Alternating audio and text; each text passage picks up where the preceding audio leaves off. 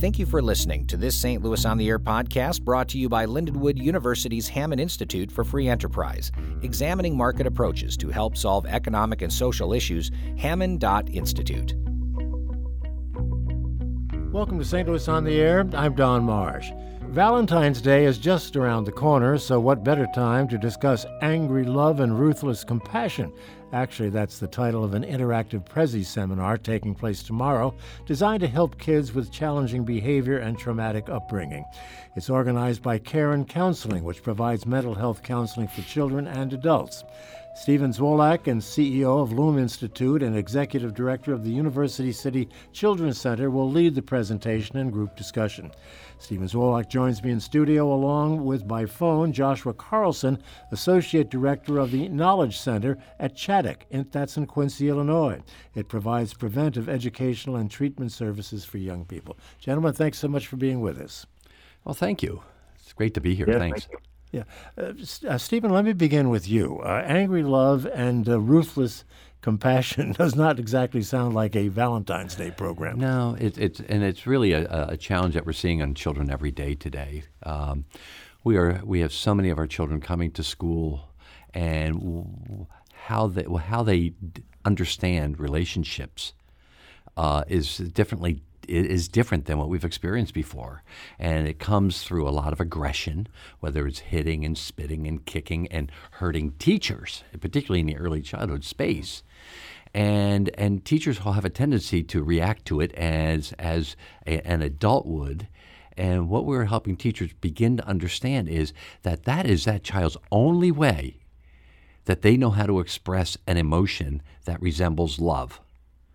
And so, as we help teachers begin begin to be ruthlessly compassionate, and there's some real systems to that, so we can change the paradigm on what that child perceives love as.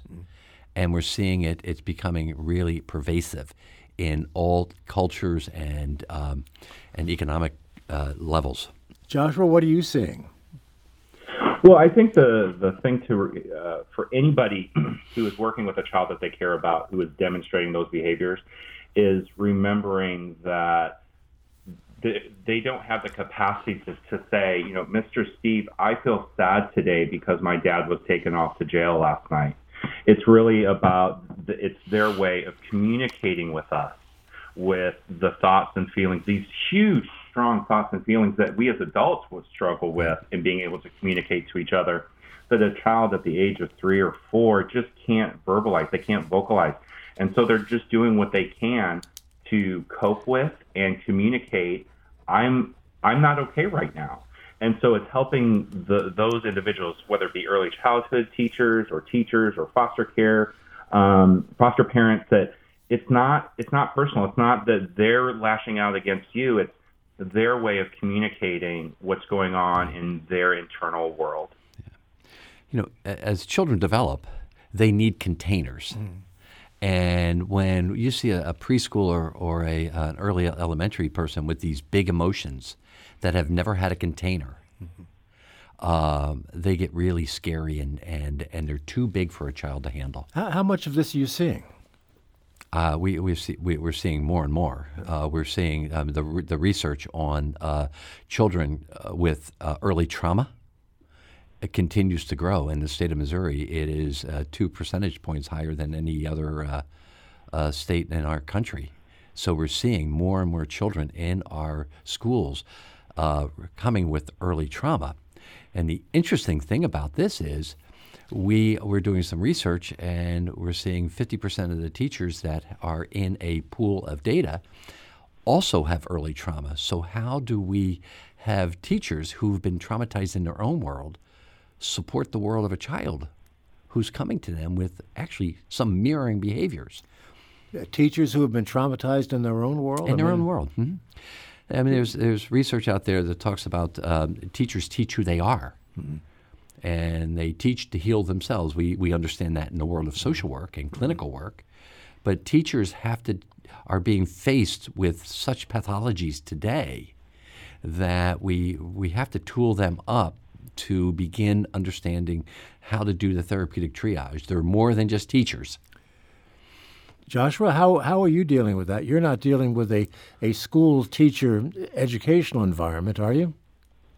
Uh, no. So uh, here at Chaddock, we're a social service agency that uh, has a res- residential program as well as a, a special education school that serves K through 12, and then a foster adoption program. So we, you know, we work with a very similar uh, population, just in a, a little different way. And um, yeah, again, you know, I think Steve's right on the money with that.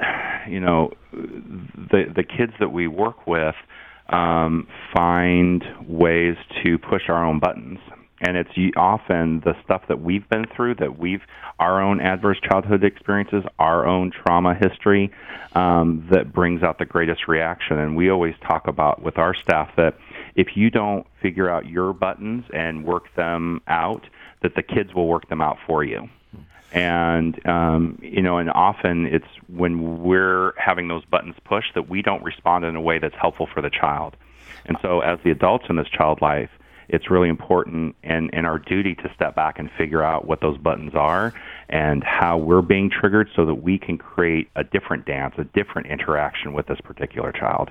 Are we only talking about extremes? I mean, one example was mentioned a moment ago. A kid comes into school and says, uh, My father was arrested last night. And um, certainly there are cases of, of abuse. Um, I, I, get the impression from what you just said, Joshua, that it may not only involve extreme cases like this.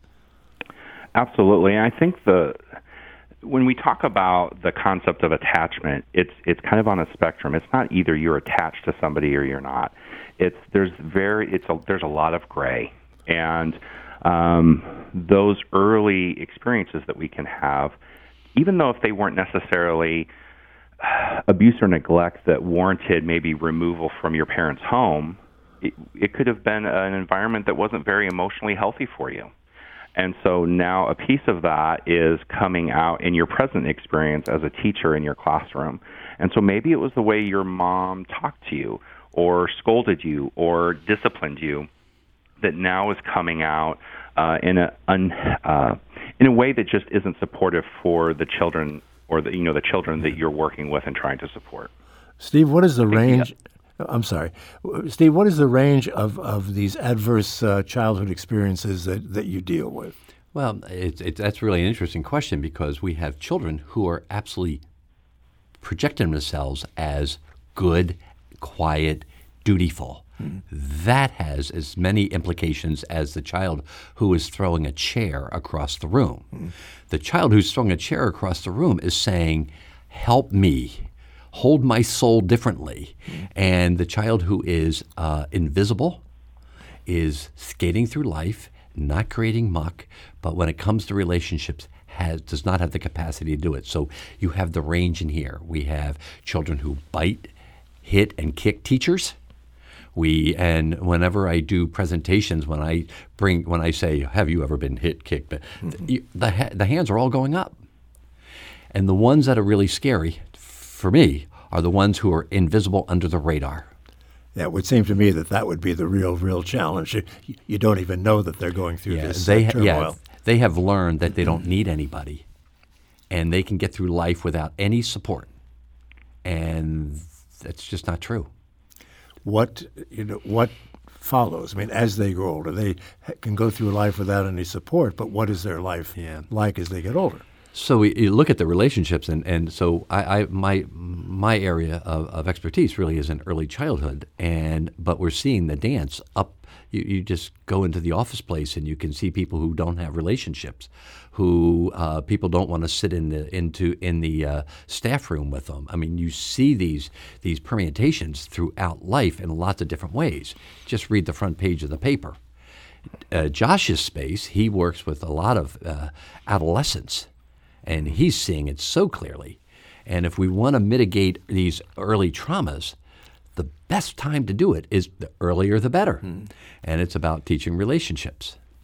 Josh, how do these problems uh, present differently between uh, you know preschool or very very young and the adolescents that uh, that Steve just mentioned?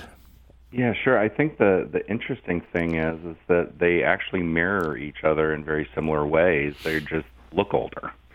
Uh, and you know, and so we often say that um, kids get stuck developmentally at the time that they experience their their adverse experience, adverse childhood experience, their trauma, and so you know, we might be working. I might be working with a 16 year old, and on a good day, emotionally, they're nine or 10 and on a bad day they're 18 months you know or in a bad moment they're acting like an 18 month older and that's what steve was talking about kind of going up in that developmental ladder is that they might be triggered they something might be going on externally or internally in their world that leads them to respond in a way that an 18 month old would rather than what we would expect from a 16 mm-hmm.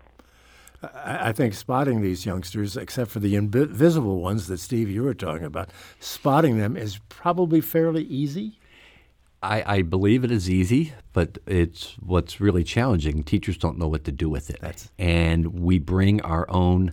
Each teacher brings their own normal into the classroom, and it's the way they were raised, the way they were taught, and that becomes another challenge because we're listening to a child's normal and we often find incongruency.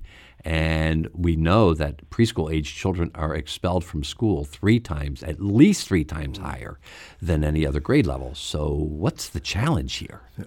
Well, how do you deal with it? Well, this is, you know, and I would say uh, optimistically, um, you know, LUME Institute and University City Children's Center um, have created a system of teaching teachers how to understand themselves. So we have five essentials we want teachers to understand. We want them to understand their own emotional self, the emotional development of a child, the temperaments of self and child, family environments, as well as family history. So helping teachers begin to understand that and the research that we have on it um, is that we can start matching successful teacher growth and development with a child in the classroom's uh, abilities.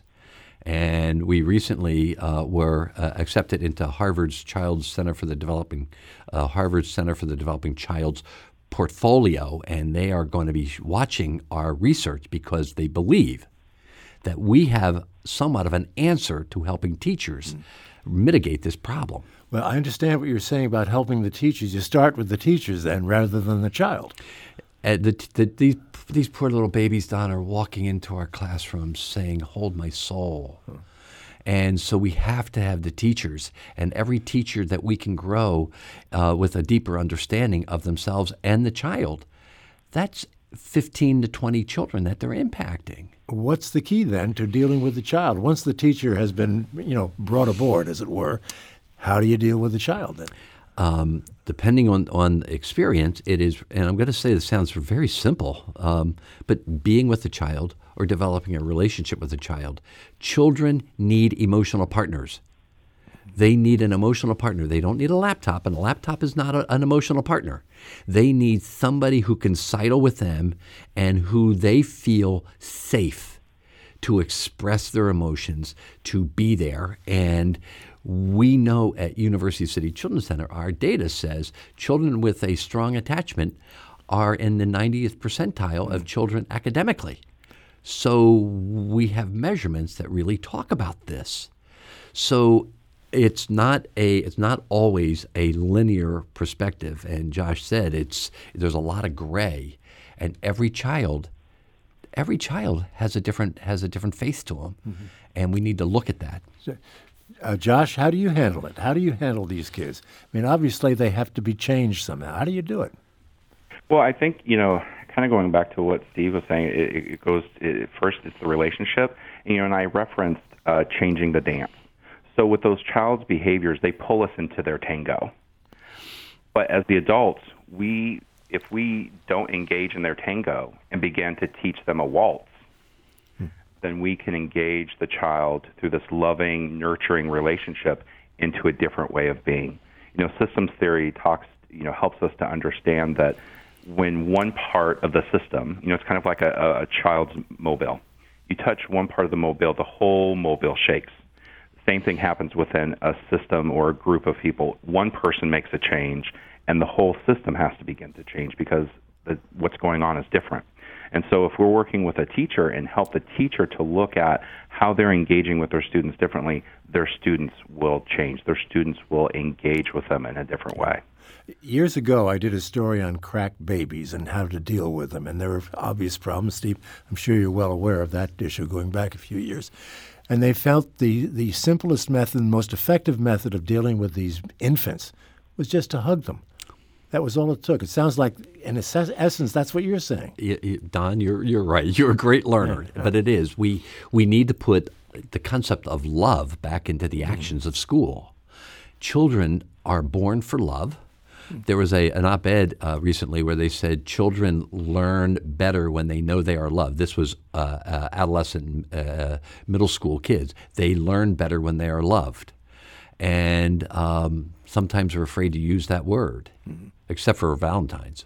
Uh-huh. Any thoughts on that, uh, Josh? No, I think I think as a culture we have um, we we worry about caring about one another. I mean, that's that you see that on Facebook all over. Just people. Why do we have to encourage each other to love each other? It's we've we've uh, we've grown distance between one another, and I think one of the great things about what LUME talks about and what Chaddock talks about is how do we come? You know, that relationships are primary before anything else. It's not about curriculum. It's not about um, processes in the classroom. It's about this relationship between an adult and a child, and how do you develop that and how do you nurture it? I'm, I'm going to try to get a quick call in here from Tina in Maplewood. It'll have to be quick, Tina, but uh, go ahead, please. Oh, I don't know how quick this is going to be. I'll try.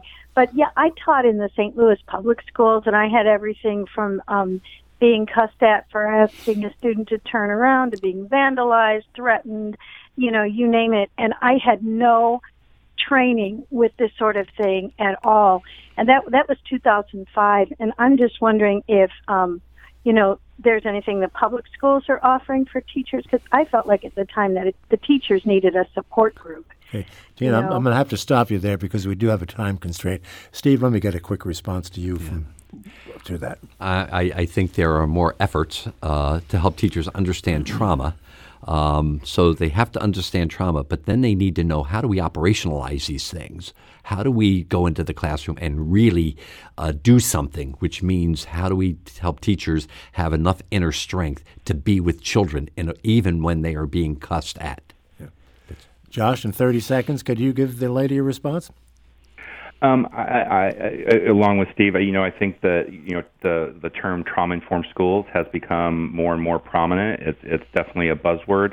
Um, I think the challenge is is how do you infuse that into yeah. uh, all these public schools throughout the country? And you know, it takes a, a superintendent, um, principals, uh, the administrators, the the desire to um, bring those kind kind of trainings into their environment, into their space, and and apply them. Yeah.